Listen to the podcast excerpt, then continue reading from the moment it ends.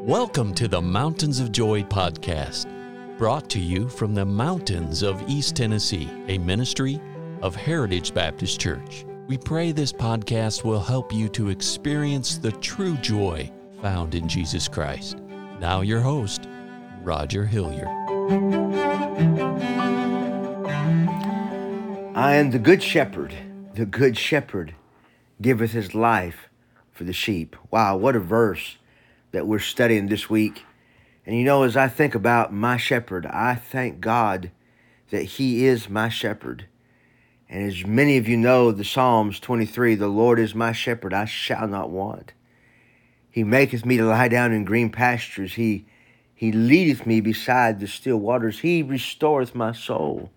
What a shepherd that we have, a shepherd of my soul. But as I think about this great shepherd, I must understand that this good shepherd has an enemy. There are wolves, there are There are wild beasts that are after the sheep. And the Bible says that there's a contrast between the good shepherd and all others. And the Bible calls all others a thief. The thief cometh not but for to steal and to kill and to destroy. That's what the world does. And I must tell you, friends, this world is filled with people who are trying to be led by the worldly things. And as they are led by the worldly things, the world only steals from you.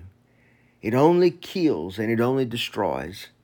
The thief takes, but the good shepherd, he gives. The thief, he steals, but the good shepherd brings and he provides. The thief kills, but oh, I tell you, the good shepherd makes alive. The good shepherd brings life to us.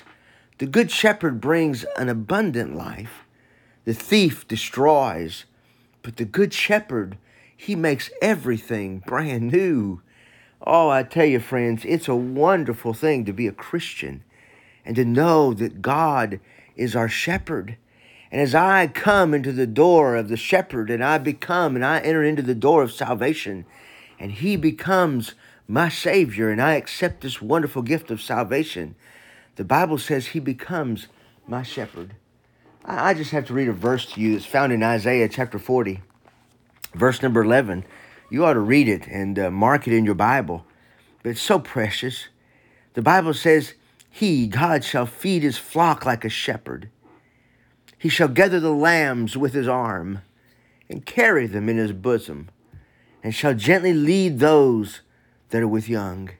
I tell you, friends, that's that's a great God, and he is our shepherd. As you enter into the family of God and you enter into this sheepfold, you become his his sheep, and you're his forever. And the Bible says that God, uh, the Lord Jesus, is our shepherd, and he is not a hireling. When trouble comes into our life, he doesn't flee.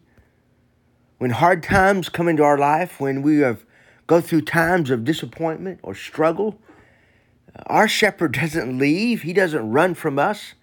No, he's there to help us. This world, this worldly friends, when we when we put our faith and trust in this world, they will leave us when the trouble comes. But God says that our shepherd is one that will never leave us nor forsake us. As a matter of fact, he will give his life for the sheep.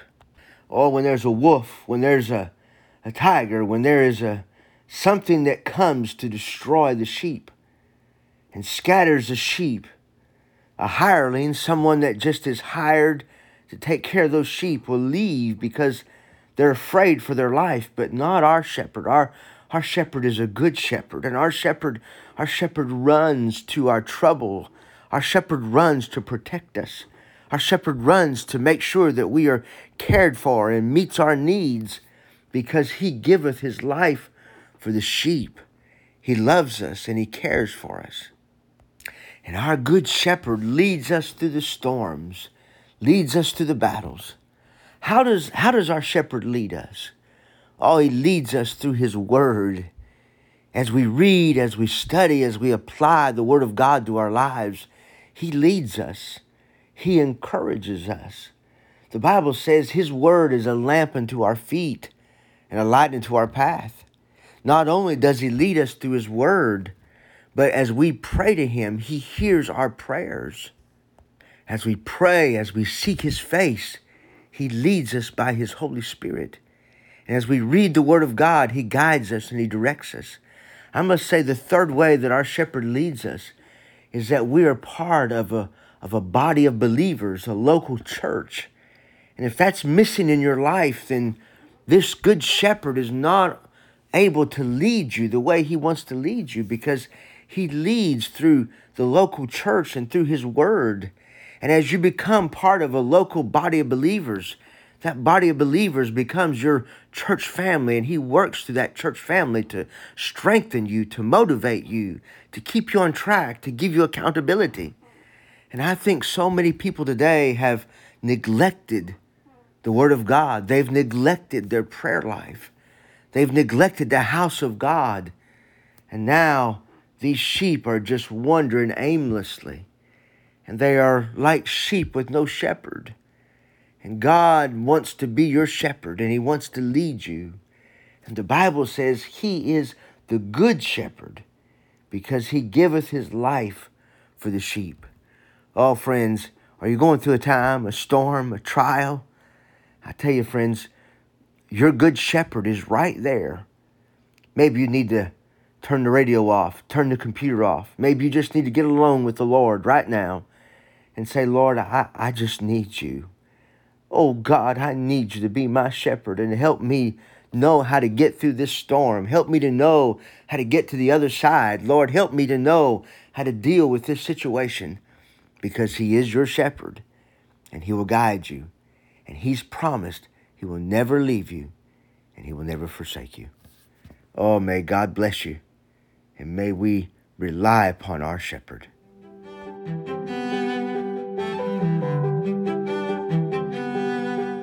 Thank you for listening today, and our hope and prayer for you is that you know Jesus Christ as your Savior. For more biblical help or additional information, call us at four two three, five six two, eight one one eight. Please join us at the Heritage Baptist Church, located at one forty-four East Memorial Lane in Jacksboro, Tennessee, or visit us online at heritage baptist church t n dot com.